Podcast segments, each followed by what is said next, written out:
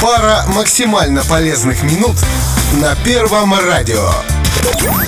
Если вам предстоит выступить перед аудиторией, то страх опростоволосица способен изрядно испортить вашу жизнь. Как говорят профессиональные ораторы, волноваться – это нормально, но вам все же придется взять себя в руки. И вот несколько простых советов, как это сделать.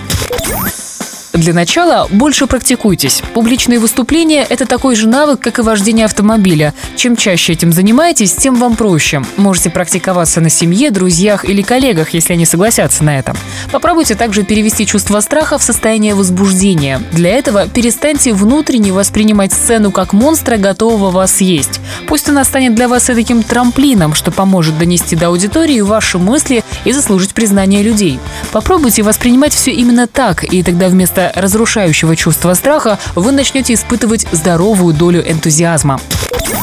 Перед своим выступлением вам не помешают физические нагрузки. Разогнав кровь, вы позволите ей напитать ваш мозг. Он станет более гибким, и вам будет проще формулировать свои мысли.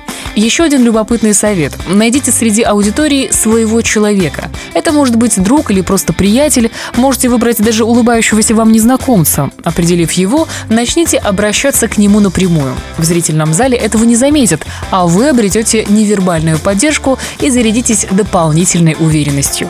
И последнее. Относитесь ко всему проще. Выступление перед людьми, даже очень важное, это не встреча с вооруженным грабителем. Ничего страшного с вами не случится.